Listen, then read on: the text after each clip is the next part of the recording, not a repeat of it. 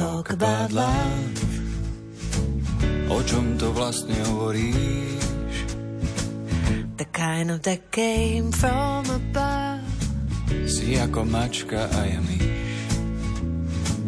When the sunset falls into the dark. Chcem sa ti dívať do očí. Together we'll be young and all will spark. Na dobré zlé sa otočí. Moja živá voda, ja tvoj smet. Niekedy možno stačí nemyslieť. Si krásny obraz, ja tvoj pevný rám. Lepšie žiť s láskou, ako zomrieť sám. Let's have silent talk about love. O čom to vlastne hovoríš? The kind of that came from above. Si ako mačka a ja myš. Sunset falls into the dark. Chcem sa ti dívať do očí. Together we'll be young and all our will spoil Na dobré zlé sa otočí. Si moja živá voda, ja tvoj smet Niekedy možno stačí nemyslieť. Si krásny obraz, ja tvoj pevný lepšie žiť s láskou, ako zomrieť sám. Keď dvaja majú len jeden hlas a spolu hádžu iba jeden tieň, tak prišla láska, zastal čas na všetko iné zabudne.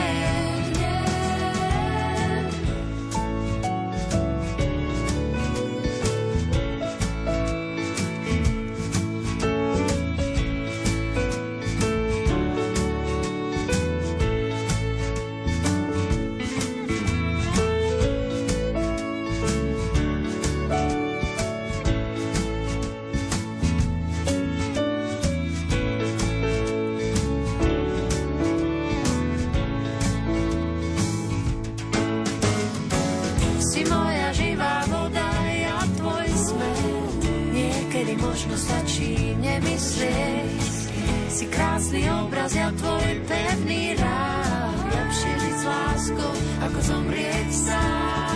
Lepšie žiť s láskou, ako zomrieť sám. Lepšie žiť s láskou, ako zomrieť sám.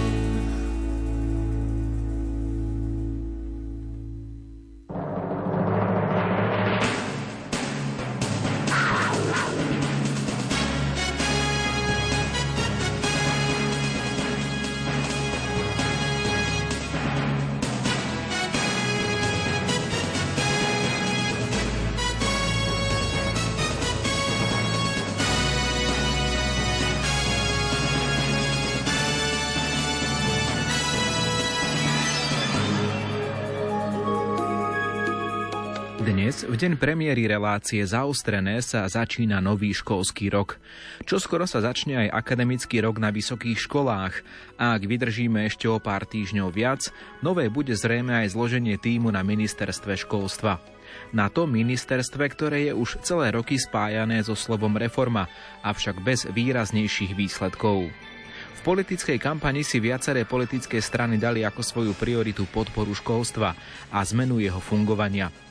Aká by mohla byť nová vízia pre naše školstvo? Opýtame sa to našich hostí v dnešnej diskusii, ktorú povedie Ivo Novák. O chvíľu začíname.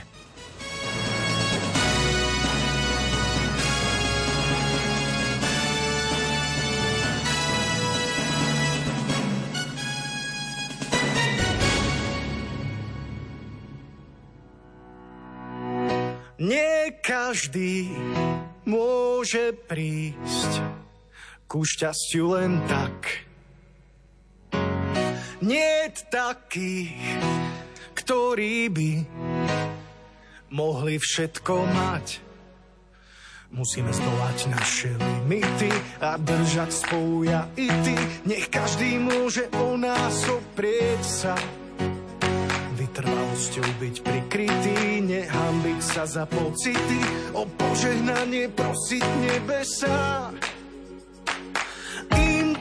intenzívne sa pokúšame meniť svet. a nevzdávať sa snou. Aj keď príde na nás mnoho problémov, nech v srdciach znie pár slov. My sme piarko. Niekedy problémy tlačia na telo, no život keď máš takých priateľov, čo zdolávajú limity a pýchom nie sú opití. Ty kedykoľvek môžeš oprieť sa, vytrvalosťou sú prikrytí, nehambia sa za pocity, o požehnanie prosia nebesa. Intenzívne sa pokúšame meniť svet a snou.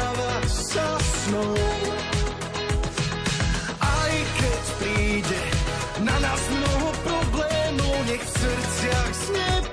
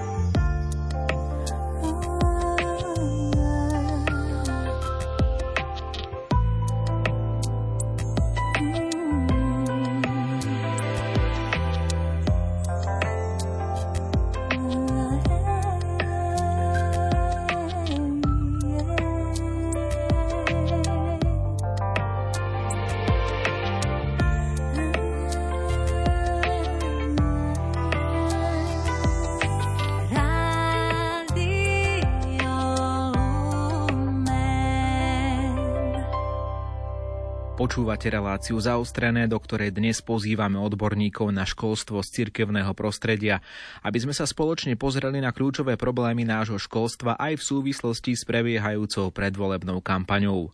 Viaceré politické strany hovoria o školstve ako o svojej programovej priorite. S našimi hostiami Jaroslavom Demkom, rektorom Katolíckej univerzity v Ružomberku a Aneškou Kútikovou, riaditeľkou reholného školského úradu piaristov, začíname pri úvahe nad tým, či naše školstvo len dlhodobo prešľapuje na mieste. Vnímame v politických kampaniách predvolebných, že sa hovorí o školstve ako o priorite, avšak priorita znamená venovať tomu čas, financie a ľudské kapacity a toto už tak nevidíme v školstve. Ja zase by som bola taká, možno s takou nádejou sa pozerala, pretože ja si myslím, že naša krajina sa posunula aj v oblasti školstva, aj keď možno poznáte takú hru, ako si deti hovoria, že o koľko, či o sloní krok, žabací skok alebo myšací. Takže možno je to v tom školstve o myšací krok, ale predsa vnímam ten posun vpred. A priznám sa, že za toto obdobie, ktorom pôsobím vo funkcii ako riaditeľka reholného školského úradu, som zažila štyroch ministrov, ak počítam aj pána premiéra, ktorý na chvíľočku prevzal funkciu nášho školstva. A veľmi tak pozitívne som vnímala prácu práve pána Horeckého, ktorý priniesol odbornosť, ale vedel aj sprocesovať tie zmeny, ktoré chcel dosiahnuť. Čiže toto by sme očakávali aj na Slovensku, že popri tom politickom tá vízia bude prenesená naprieč a bude sa dať aj presadiť. A my na piaristických školách sme teda už nečakali na nejakú reformu z hora, ale začali sme víziu piaristických škôl sami. Pán rektor, v čom vy vidíte možno tie problémy školstva? Čo je dôvodom toho, že stále akoby aj v tých predvolebných kampaniách je školstvo témou, s ktorou je potrebné niečo urobiť a, a pred každými voľbami sa ocitáme v problémoch, že zase je treba redefinovať nejakú víziu e, nášho školstva, akým spôsobom sa pohnúť vpred. V čom je ten problém podľa vás?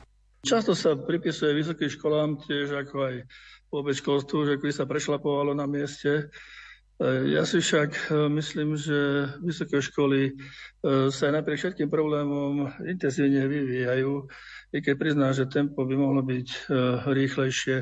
Len rád by som sa ešte trošku vrátil do nedávnej minulosti, že si musíme uvedomiť, že čím všetkým vysoké školstvo, ale aj vôbec školstvo na Slovensku prešlo za teda to posledné obdobie. E, nemôžeme zabudnúť na to, že sme zvládali pandémiu COVID-19, čo bola nedávno. Ďalej to je vojna na Ukrajine. A vysoké školy tu nestáli bokom. A tak aj naša katolická univerzita stála v tej prvej línii. Naši študenti boli pri tej pandémii v nemocniciach. Ďalej riešime problém migrantov z Ukrajiny. Ďalej to bola pomerne zložitá finančná situácia E, štátu. A ja si myslím, že ak aj sa pripisuje školstvu, že nejako prešlapuje na mieste, tak si myslím, že to je aj odrazom celého stavu spoločnosti. Ale ja si myslím, že v prvom rade tak ako moja predrečnička to spomenula, že chce to také upokojenie situácie, chce to kompetentné riadenie, chce to jednoducho nie experiment na experimente a takú poctivú školskú politiku. K vám teda prichádzajú absolventi e, zo stredných škôl, predchádza tomu samozrejme formácia a vzdelávanie v základnej škole, ešte predtým, ak ideme do komplexnosti toho systému, tak aj materská škola. Ako ovplyvňuje to vaše univerzitné prostredie toto nastavenie tohto systému, tých základných a, a stredných škôl, alebo je nie niečo, čo by ste možno videli, čo by sa dalo robiť inak, aby tí absolventi k vám prichádzali lepšie pripravení? Veľa sa hovorí o tom modele, ktorý teda je založený na princípe učiť deti učiť sa. Je to v zásade asi mm, dobrý model alebo dobrý spôsob, pretože samotní autori tam uh, hovoria o tom, že učenie má uh, sa teda vykonávať v pozitívnej atmosfére, uh, v duchu radosti, pretože práve taká atmosféra podporuje v deťoch učiť sa. To je určite, určite správne takýto nejaký si model, len viete, kým k nám prídu e, deti základných škôl, to trvá istú dobu. Takže všetky tie reformy, ktoré sa takto dejú, nedajú sa dneska si myslím ešte takej plnej miere nejakým spôsobom vyhodnocovať pretože na to treba pravdepodobne dlhší čas na objektívne takéto vyhodnotenie. Ale celkovo si myslím, že teda tá úroveň tých základných a stredných škôl, ja si ho nedokážem celkom, teda nemá na to právo to, to hodnotiť, ale tí teda absolventi najprv základných, potom samozrejme stredných škôl, gymnázií, čo k nám prichádzajú, je veľmi, samozrejme, e, tá úroveň e, rozdielna od e, veľmi dobre pripravených až po tých slabších. Hej. Veľa závisí tu nás, si myslím, okrem ešte aj školského systému, aj od samotných, od samotných rodín, kde úloha rodiny v tomto smere je samozrejme nenahraditeľná. Si myslím, že práve rodina by tomto smere nám mohla rovnako pomôcť ako škola. Možno tak trošku narážate aj na formáciu, ktorú by mala priniesť škola. A to nielen tá cirkevná škola, a to by som už nasmeroval pre vás, pani Kutíková, túto otázku, pretože často možno aj rodičia majú očakávania od školy, že teda žiaka niečo naučí, že zvládne nejaký ten, ten výkonnostný štandard, ale Tie školy by predsa mali aj formovať žiaka po osobnostnej stránke. V realite sa však stretávame s tým, že mnohé deti nerady chodia do školy, prežívajú depresia, úzkosti. Ide podľa vás o nejaké také symptómy a špecifikum iba dnešnej doby, v ktorej žijeme, alebo, alebo teda je to vec, ktorou by sa malo reálne a vážne zaoberať? Určite by sme sa tým mali zaoberať. Myslím si, že tak ako je napríklad zakladateľ prvej bezplatnej školy v Európe, čo bol Jozef Kalazanský, v tom čase, keď on začal s touto myšlienkou a postavil žiaka do centra svojej pozornosti, to bolo v, vo veľmi zložitej situácii v Ríme, keď bola presne pandemická situácia. A my si tak hovoríme aj s našimi kolegami, že vlastne teraz hovorím ako keby o druhom príchode toho svätého Jozefa Kalazanského. A práve preto, že chceme odrážať a reflektovať na tie zmeny v spoločnosti a tie potreby doby. On hovoril o chudobných a my hľadáme chudobných tejto doby. Chudobný materiálne až tak už teraz nemáme, ale máme chudobných práve na to, že buď nepoznajú seba, alebo majú možno ťažkú situáciu v rodine. A toto my vnímame ako veľmi dôležité. Pán rektor, poďme sa možno povenovať problematike vysokých škôl. V súvislosti s reformou školstva sa často nespomínajú na prvom mieste práve vysoké školy, skôr sa hovorí o situácii vo sfére tých základných a stredných.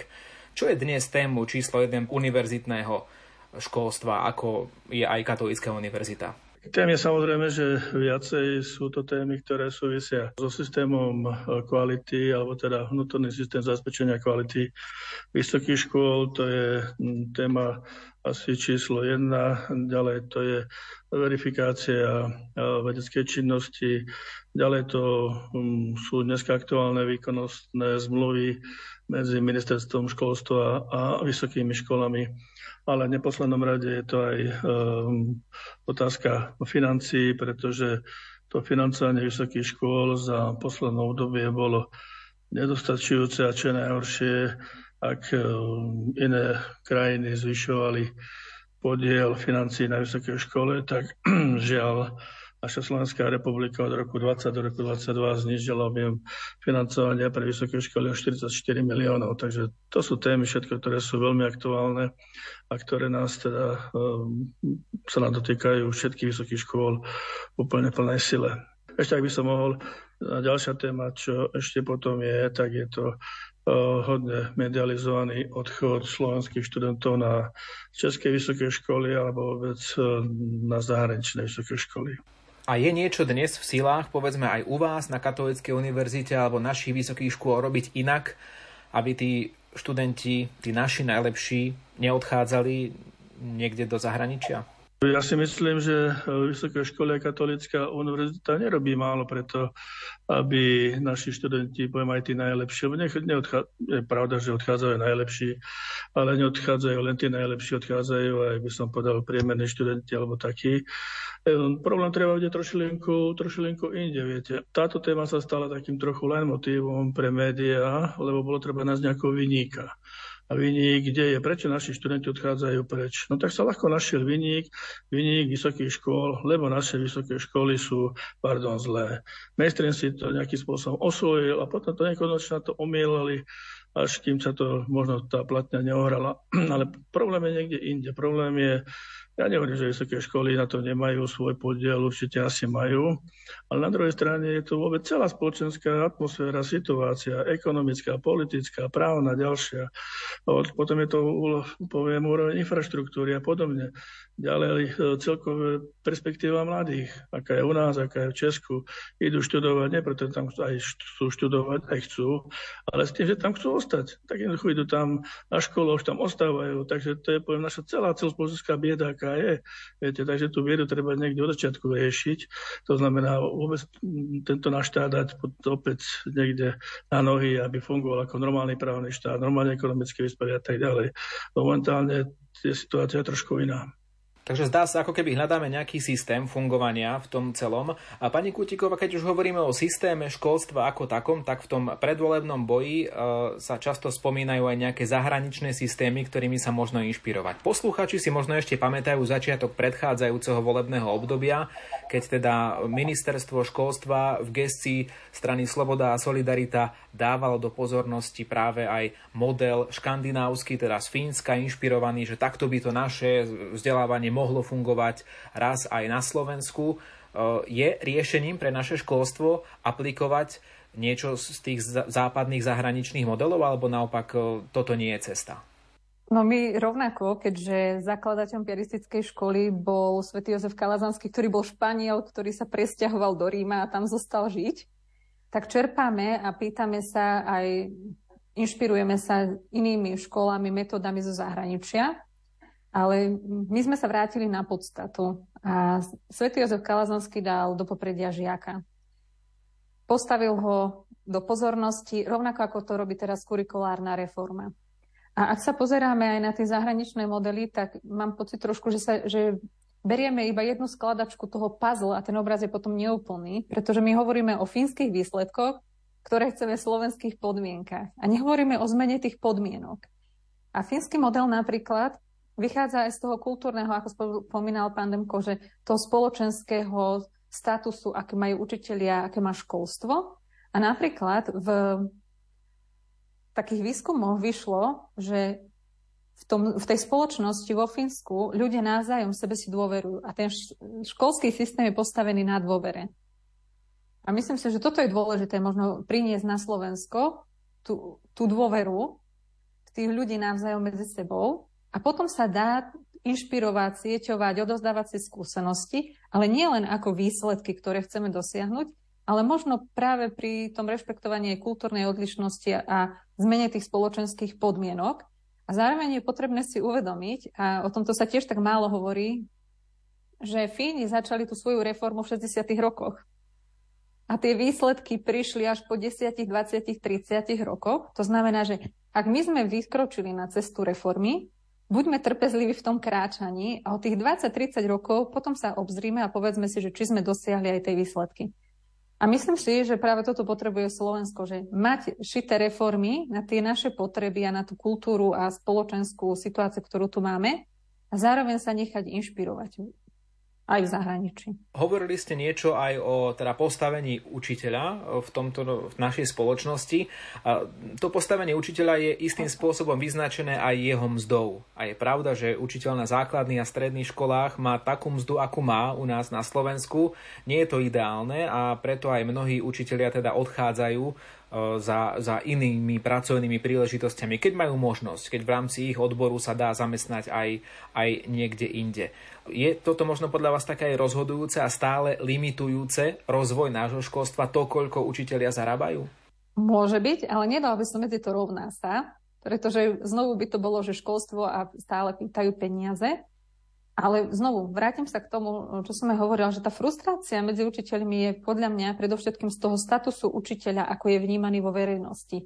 A to je jedna z vecí, čo, čo menili možno aj v tých severských krajinách, že výber študentov na vysoké školy, ktorí sa mali stať učiteľmi, sa veľmi sprísnil. Aj tá príprava sa veľmi sprísnila. Ale to ovocie, ktoré to prinesie, môže prísť až neskôr.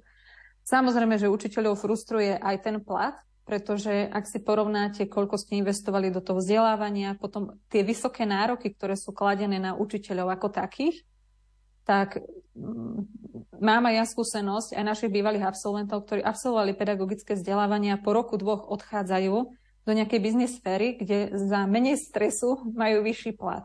Áno. Ale hm, chcela by som ešte jednu vec k tomu podotknúť a neviem teda, ako pán má skúsenosť, ale práve keď ja som bola možno tínedžer alebo aj na vysokej škole, veľa sa hovorilo, že byť učiteľom je povolanie. A ono to možno prináša so sebou aj práve toto, že som ochotný prijať aj to, že áno, to finančné ohodnotenie v súčasnosti je nižšie, ale ak sa stane prioritou školstvo na Slovensku, samozrejme, že aj ten plat raz bude vyšší. Čiže verím tomu, čo robím a prečo to robím. A verím, že aj tie podmienky budú zlepšené na tom Slovensku. Pán Demko, poďme do, opäť do vášho univerzitného prostredia a zostaňme pri tých financiách. Ja si myslím, že asi aj u vás je to problém, pokiaľ máte e, rôzne odbory, ktoré smerujú povedzme aj k prírodným vedám, e, tak tí vaši odborníci často dostanú viac e, v nejakej firme alebo v nejakom, u nejakého špecifického zamestnávateľa ako, ako u vás na univerzite. Takže sú aj u vás peniaze takýmto limitujúcim faktorom rozvoja? No, tak určite, že finančná stránka zabezpečenia života rodiny je, je dôležitá. Ale ja by som ešte rád jednu vec. Tu, opäť je tu taká nejaká spoločenská mienka, viete, no, postavenie toho učiteľa, spoločnosti a tak ďalej bolo niekedy iné ako dnes a opäť e, sme sa dostali k tomu, že povolanie alebo poslanie učiteľ bolo také ako keby trochu devalované, také ponižované. Učiteľ nejakú chybu urobil a dostala sa mu dosť také tvrdé kritiky, vysmievania v médiách a tak ďalej. A čo ale e, nie je celkom objektívne. Ja by som si dovolil jednu takú malú poznámku, ktorú som si v živote všimol. E, hlavne učiteľia základných a stredných škôl boli takto niekedy veľmi až by som bol napádaný, akí sú neschopní, ako málo vedia, že niektoré deti vyššie z výpočtu techniky vedia ako oni a podobne. A sa stalo opäť niečo, čo sa volá pandémia a zrazu aj tie rodiny mali doma niekedy dve, tri deti v základných školách a nedospelé a zrazu videli aj tie rodičia, tie deti sú nie ich také dokonalé, také poslušné, také učeniachtivé, že to je, že to je riadna rehola byť s nimi doma a taký učiteľ, keď toto má týchto niekoľko desiatok týchto detí, tak to má veľmi zložitú situáciu. Takže tie rodiny potom aj pochopili, že to, že to poslanie učiteľa je, je trochu zložitejšie. A dneska, ak si všimnite, tak poviem pán Boh zaplať, tie, tie, tie médiá dneska tak, na, na, nazvem to tak trochu mm, triviálne, nekúpu do tých učiteľov tak ako ešte nedávnej minulosti. To sa veľmi stávalo. A to je veľká škoda. Ja si myslím, že ten učiteľ má mať svoje postavenie v spoločnosti, aj keď mm, nemusí mať to finančné hodnotenie ako, neviem, najšpičkovejšie nejaké si technici, technici, tečkári, ale zase, aby minimálne dokázal z toho slušne vyžiť, aby mal dôvod to svoje poslanie milovať, tie, tie deti milovať, ktoré, ktoré učí, ktoré vedie v živote, ktoré sprevádza a tak ďalej. Takže e, no a čo týka učiteľov aj z teda vysokých škôl, tie platy to sú častokrát tiež e, veľmi nedostatočné, niekedy možno až na zaplakanie tiež. A keď hovoríme o financiách, tak tie napríklad vysoké školy potrebujú aj na výskum. A to je jednoznačne jeden z faktorov, podľa ktorých ste aj hodnotení v kvalite, v rebríčku kvality vysokých škôl. Ako vnímate možno ten prísun financií na súčasný výskum tých fakult, ktoré máte vy? Dá sa z toho, čo máte k dispozícii, robiť nejaký kvalitný výskum? Každý by chcel výskum medzinárodnej úrovne, aby Katolická univerzita excelovala aj za hranicami. Samozrejme, že aj vo vzťahu k katolíckej univerzite alebo vôbec vysokým školám ako takým, e, lebo ministerstvo školstva sa rozhodlo, že ide e, nás posudzovať naše vedecké výskumy nie na úrovni domácej, ale nejaká stovka zahraničných špičkových odborníkov, vedcov, um, nás posudzovala. To znamená, že každý učiteľ mal dať svojich 5 výstupov, svojich 5 vedeckých článkov, monografie alebo alebo výstupov eh, umeleckej činnosti a tie posudzovali anonimní, anonimní hodnotiteľia rôzne zo sveta, z Anglicka, z Ameriky, neviem odkiaľ a tak ďalej. A sa kategorizovali, či to je významná svetová úroveň, svetová, významná medzinárodná, medzinárodná, regio- Slovenska, ale potom, že nestoja za nič tak e, čudujú sa svete, vysoké školy dopadli slovenské veľmi dobre a naša katolická univerzita tiež mimoriadne veľmi dobre, čo nás veľmi teší a v niektorých teda odboroch úplne excelentne. Takže e, poviem aj za to málo peňazí, čo sa dáva do vysokého školstva, alebo teda e, do tej časti vedy a výskumu, tak dopadlo to veľmi dobre. Len otázka, dokedy ešte tento entuziasmus bude trvať, lebo viete, jednak je to entuziasmus ľudí, s ktorým sa tak trochu trochu šafári, na druhej strane to je vedecká infraštruktúra, ktorú treba tiež obmieniať, lebo keď chcete robiť kvalitný výskum, potrebujete mať aj, poviem, istých, poviem, aspoň tých prírodných vedách mm, dobrú aparatúru, ktorú vám niekto akceptuje, teda vedeckú výskumnú a podobne. Takže je to aj o financiách samozrejme, ale e, takýto, je, takýto je stav, ak nechcem odporúčať, ale je to aj na stránkach ministerského školstva pod stránkou VR22, kde sa dajú tieto fakty overiť, kde sa dá zistiť, ktorý pedagóg, e, vedecko-výskumný pracovník, aké publikácie napublikoval, aké kategórie, aké úrovne. Ale opäť e, bola to taká nejaká kampaň, že slovenský výskum stojí naozaj za nič a opak je, opak je zase len pravdou. Neviem, či k tomu treba ešte viacej, ale ak môžeme takto rozšíriť. A k financiám, tak veľmi rád poviem, ale ešte aspoň jednu vec. Slovensko je zase opäť na predposlednom, alebo teda na chvoste financovania vedia a výskumu. Slovenská republika dáva 70 eur na obyvateľa pre počte čo je strašne málo, pretože európsky priemer je 262 a krajiny ako Luxembursko dávajú 660 a 9 krát viacej.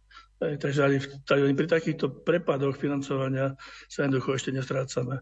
Len to sa nedá do nekonečna, to je jasné. A k tomu správne rozumiem, je to teda podhodnotené. No finančne áno, tak to, to, je úplne, to úplne zrejme. Takže my dostávame e, zhruba asi, ja neviem, štvrtinu toho, čo je európsky priemer a devetinu toho, čo dostávajú krajiny ako Luxembursko.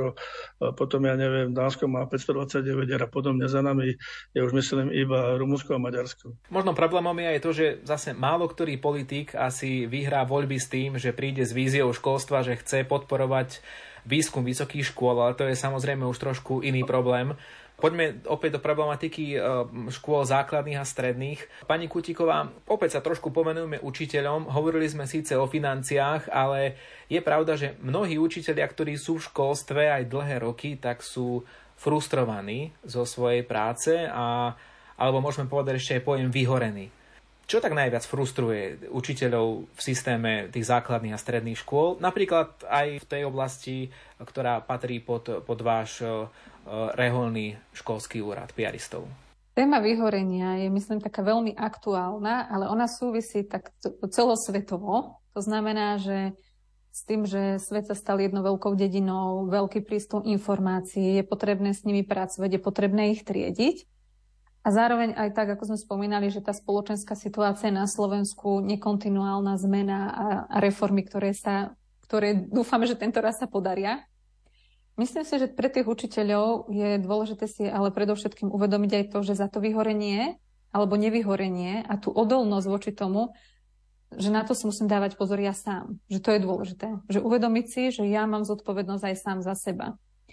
Druhé, čo tak vnímam aj od učiteľov, je, že častokrát opakované slovičko, ktoré používajú, slovičko, používajú je slovičko byrokracia. To znamená, že zaťažovanie aj či už elektronicky, alebo aj v papierovej forme rôzne potvrdenia a niečo zbierajú, niečo organizujú. Potom ešte vnímame, že, a to je to, čo prináša reforma a pomaličky sa mení, že to kvalitné školstvo môže byť vtedy, keď je kvalitný učiteľ a kvalitný učiteľ, keď dostáva individuálnu kvalitnú podporu. Verím, že aj vznikajúce regionálne centra podpory učiteľov práve túto oblasť budú vedieť zastrešiť. A takisto ešte vnímame aj zmenu, ktorá je zatiaľ takým mikrokrôčikom k lepšiemu, je posilnenie stredného manažmentu na školách. Pretože teraz učiteľ okrem tej funkcie, že ja sa starám o deti a mám vzdelávať, vychovávať a učiť, ešte po nociach niektorí píšu projekty, aby tie financie pre tie školy, ktoré chýbajú, vlastne získali. Čiže vnímam to v tom statuse, tej byrokracii, tej podpory, ktorú učiteľia potrebujú a posilnenie toho stredného manažmentu, plus na poslednom riadočku dávam, že finančné ohodnotenie. A stredný manažment, e, rozumieme tomu správne možno niečo, že škola by jednoducho potrebovala nejakého projektového manažéra ako keby? To by bolo úžasné a ideálne. My sme s tým vlastne komunikovali aj s vedením ministerstva, ale už neviem s ktorým, pretože sa postupne menilo. Ale dávali sme tieto podnety na ministerstvo a vnímame, že sa nestratili, že ten stredný manažment pre školy je dôležitý. Že pre riaditeľa s tým všetkým, čo škola ako úlohy má plniť, už nestačí, že má len zástupcu pre základnú alebo pre strednú školu, ale že je dôležité, aby mal koordinátora, ktorý mu koordinuje, ja neviem, charakterové osobnostné vzdelávanie alebo získavanie zdrojov a tam je aj ten projektový manažment. Pani Kutiková, populárnou cestou v školstve dnes je inklúzia a je to aj populárny pojem vo volebných programoch mnohých politických strán. E, realita je teda taká, že snažíme sa deti so špeciálnymi výchovno-vzdelávacími potrebami začleniť do bežných tried a nedávať ich povedzme napríklad do špeciálnych škôl. Aké sú doterajšie skúsenosti z tejto cesty? Osvedčilo sa to, oplatí sa to a je to teda cesta, ktorá je hodná nasledovania aj v tých politických programoch? Keďže som pracovala ako školský špeciálny pedagóg, tak toto je téma, o ktorú som sa zaujímala. A vnímala som pred pár rokmi presne to, že sa prechádza z pojmu integrácia na pojem inklúzia. A v odborných časopisoch som si čítala o tejto téme a dokonca, keďže my máme v Prievidze strednú odbornú školu a vychovávame a vzdelávame aj učiteľky, ktoré budú pracovať v materskej škôlke a asistentov pedagogických asistentov, takže túto tému sme spoločne už otvárali, aj keď to v slovenskej legislatíve ešte nebolo. Avšak slovenská legislatíva zmenou školského zákona už priniesla ten pojem inklúzia a on je krásny v tom, že ku každému máme pristupovať tak, ako on potrebuje. A znovu sme možno pri tom, čo sme už spomínali, že či vieme vytvoriť tie podmienky pre každého, lebo to je dôležité. Čo som ďalej ešte vnímala ako školský špeciálny pedagóg, že my možno na tej základnej škole, možno na tej strednej škole, v spolupráci rodiny, školy, daného žiaka, poradenského centra, toho žiaka niekde posunieme. Ale pýtam sa, máme pripravenú našu spoločnosť na to, keď to dieťa skončí základnú školu, strednú školu, máme pripravené podmienky pre týchto ľudí v praxi, keď, vypustia, keď ich vypustíme z toho školského systému. A znovu je potrebné si uvedomiť, že tie výsledky práve pri týchto žiakoch je možné vidieť až možno za desiatky rokov. A mám takú skúsenosť jedného žiaka, kde sme boli v komunikácii s rodičom a bol to žiak, ktorý bol vzdelávaný v integrácii a nebolo to jednoduché, ale boli sme jednotní aj ako škola, rodina, aj odborníci, že teraz ten rodič s takou vďačnosťou píše, že dieťa je spokojné. Je spokojný dospelý, pretože je zamestnanie, ktoré ho naplňa. A myslím si, že toto je dôležité. Po krátkej prestávke v našej diskusii budeme opäť pokračovať.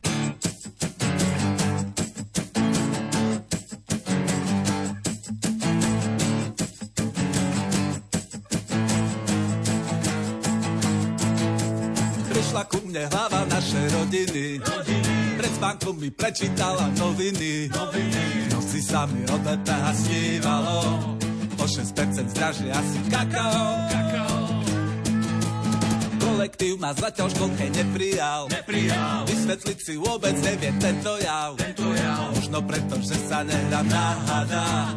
Takéto hry fakt psychicky nezvládam. nezvládam tak ako mamička, z obidvoch stran babička. Volám sa Anička, dušička, i dve hlavička, potom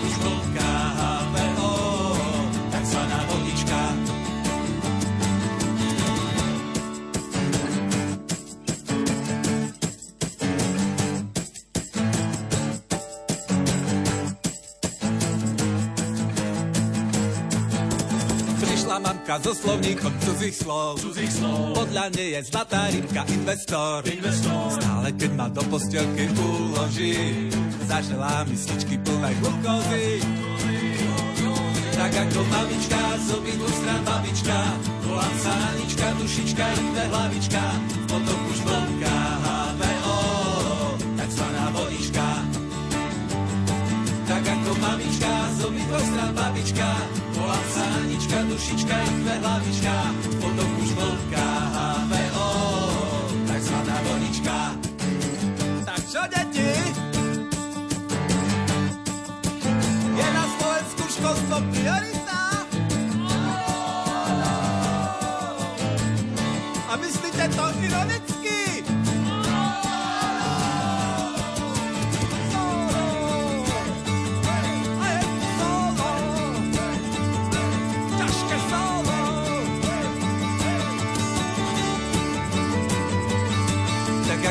Mamička, z obidvoch strán babička. Volám sa Anička, dušička i kve hlavička. V potoku už vlnká H2O, v potoku už vlnká H2O, v potoku už vlnká H2O. Tak ako mamička, z strán babička. Volám sa Anička, dušička i kve hlavička. V už vlnká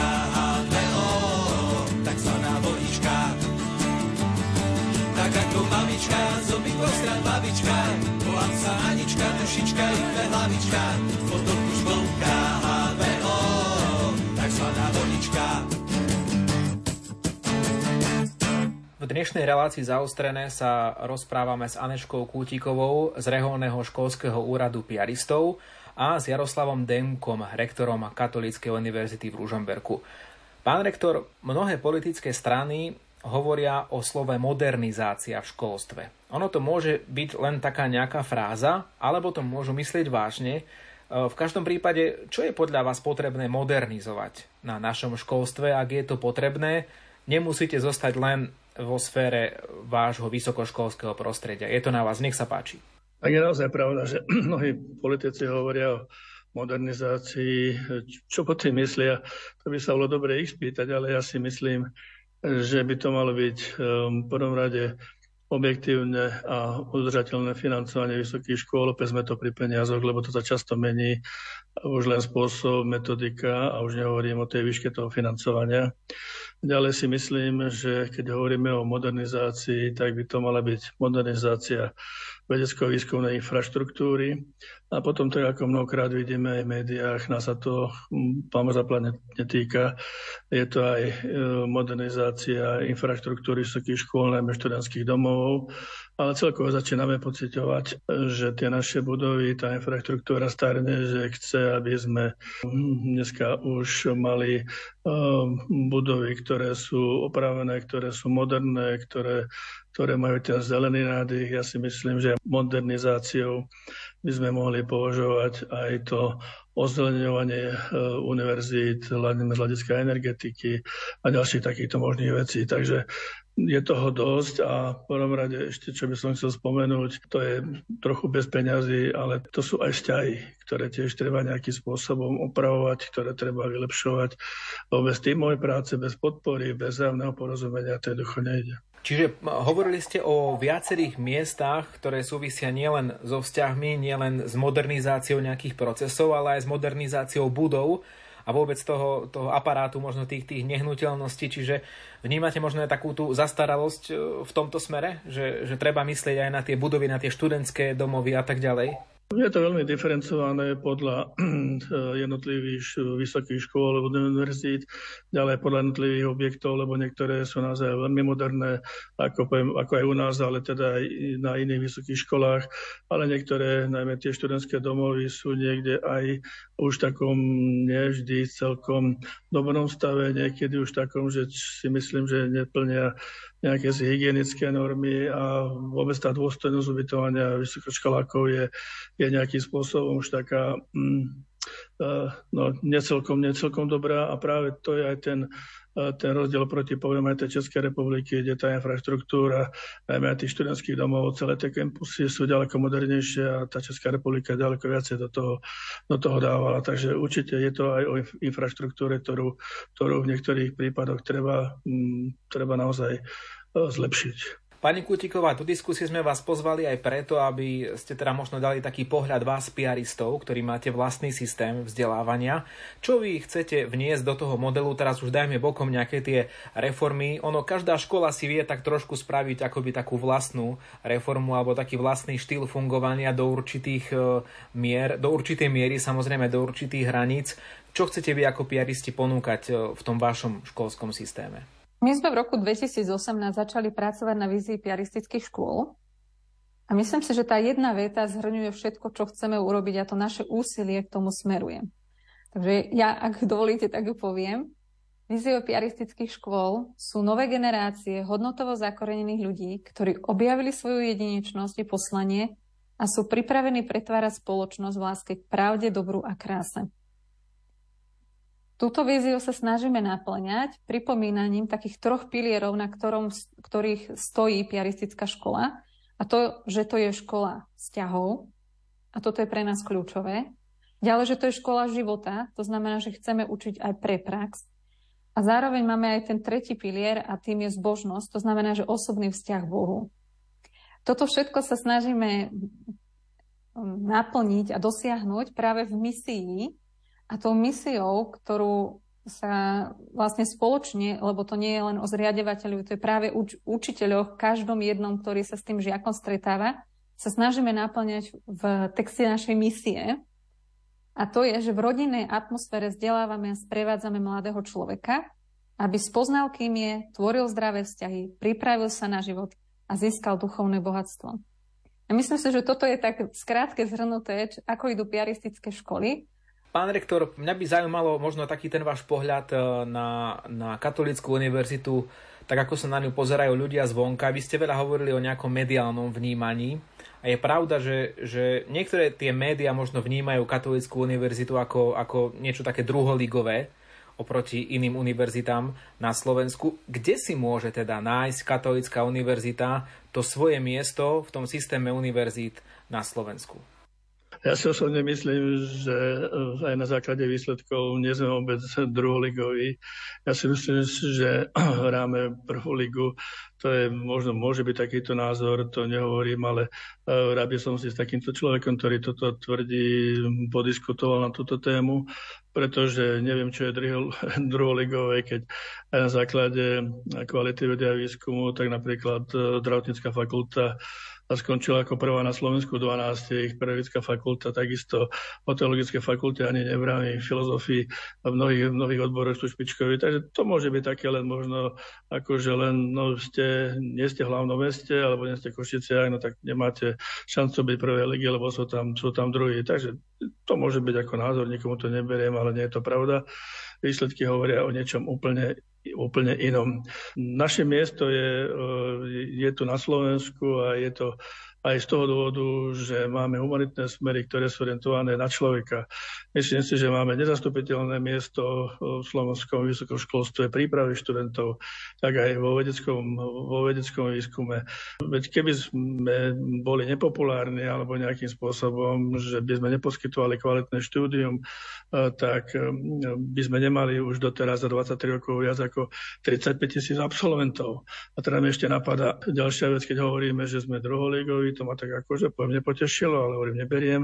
Tak napríklad v Lani sme získali dve hlavné scény asi zo všetkých šiestich, čo robí Slovenský normalizačný ústav, e, cenu za najlepšiu diplomovú prácu a za najlepšieho, za najlepšieho manažéra. Takže um, to nám možno, že menej o sebe možno mm, píšeme, možno menej sa chválime, ale opak je, opak je pravdou. Asi myslím, že aj e, v dnešnom svete, ktorý je poznačený, viete, tými rôznymi smermi, si myslím, že má absolútne prvé miesto, lebo u nás je človek na prvom mieste, rodina na prvom mieste, a tak ďalej. Vzťahy popri samozrejme plnej kvalite pedagogiky, vedy a ďalších možných veciach.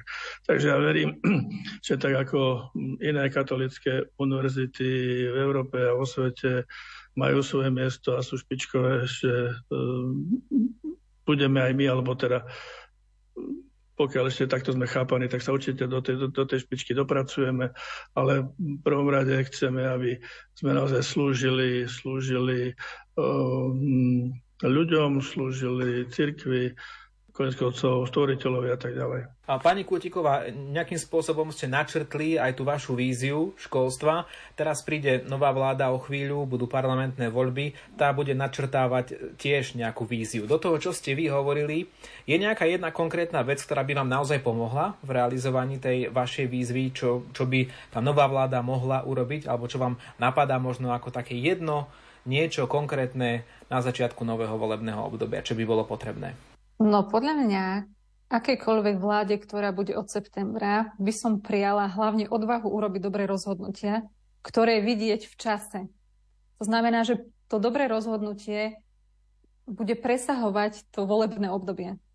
Pretože my to vnímame rovnako aj na našich školách, že my sme si túto víziu stanovili na 10 rokov, čiže do roku 2030.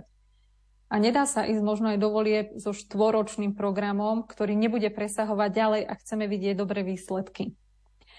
Ďalej si možno tak um, želám, aby to je jedno akákoľvek vláda, niekto, kto bude v tom školstve, tak si uvedomil, že to je maratón, to znamená, že dobré ovocie príde v tom časovom horizonte, ale skutočná reforma znamená, že je rozpočtovo krytá.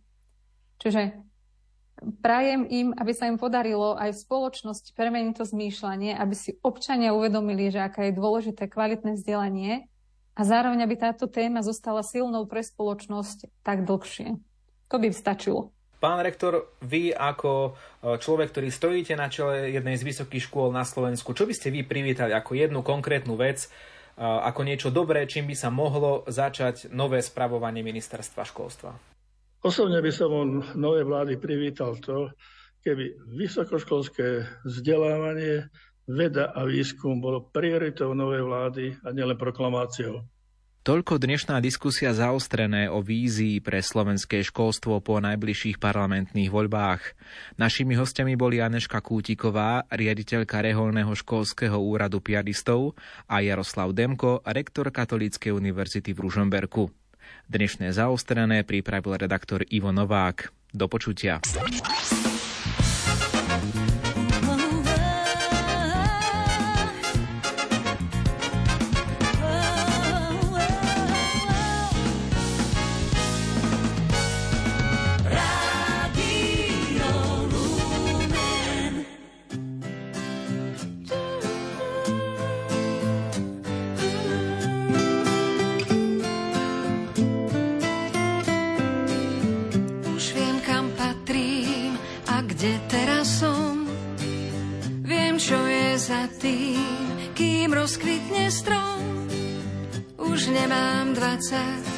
viem, čo je klam. Keď roky strácam, už ich nehľadám. Poznám chuť soli, keď sa zvoní zvon, aj život bolí.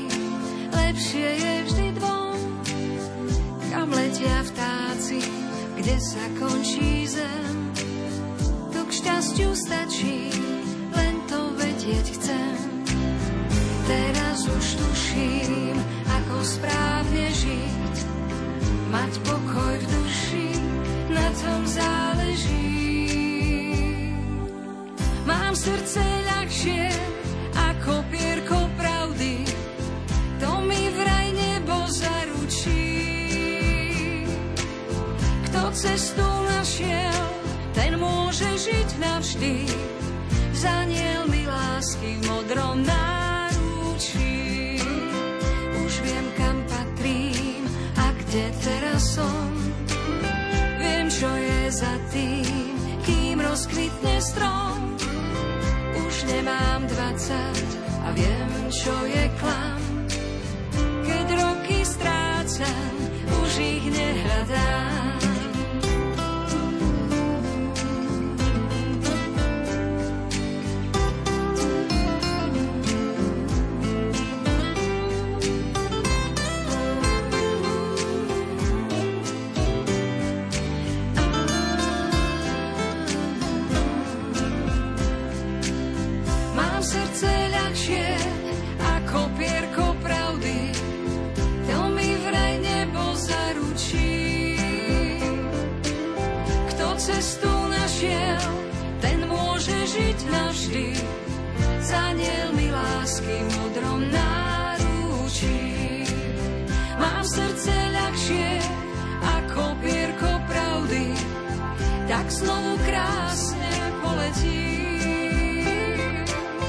stačí len veriť a to môže každý. Život je rebrík osných oj.